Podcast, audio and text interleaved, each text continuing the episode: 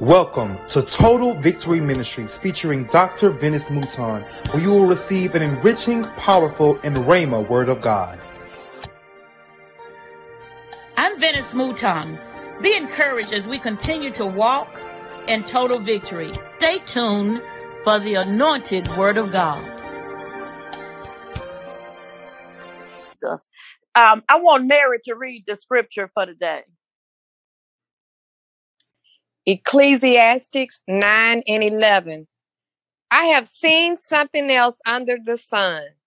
The race is not to the swift or the battle to the strong, nor does food come to the wise, or wealth to the brilliant, or favor to the learned, but time and chance happen to them all. Amen. Yeah, hold on. Before you read the next scripture, the Bible say, did you hear the Bible say time and chance? God has given us a chance to be blessed. He's given us an opportunity to be blessed. He's creating an opportunity. He's creating something. He put stuff before us and we have to go for what we know. But he's giving you a chance to move on it. He's giving you a chance to deal with it. Thank you, Lord. Read the next scripture, man. Philippians 4 and 13. I can do all things through Christ who strengthens me. That's all I want to say to you today. He's giving you an opportunity, so you got to have enough faith to know that He's giving you an opportunity, a chance, because He said, I can do what? All, All things. things.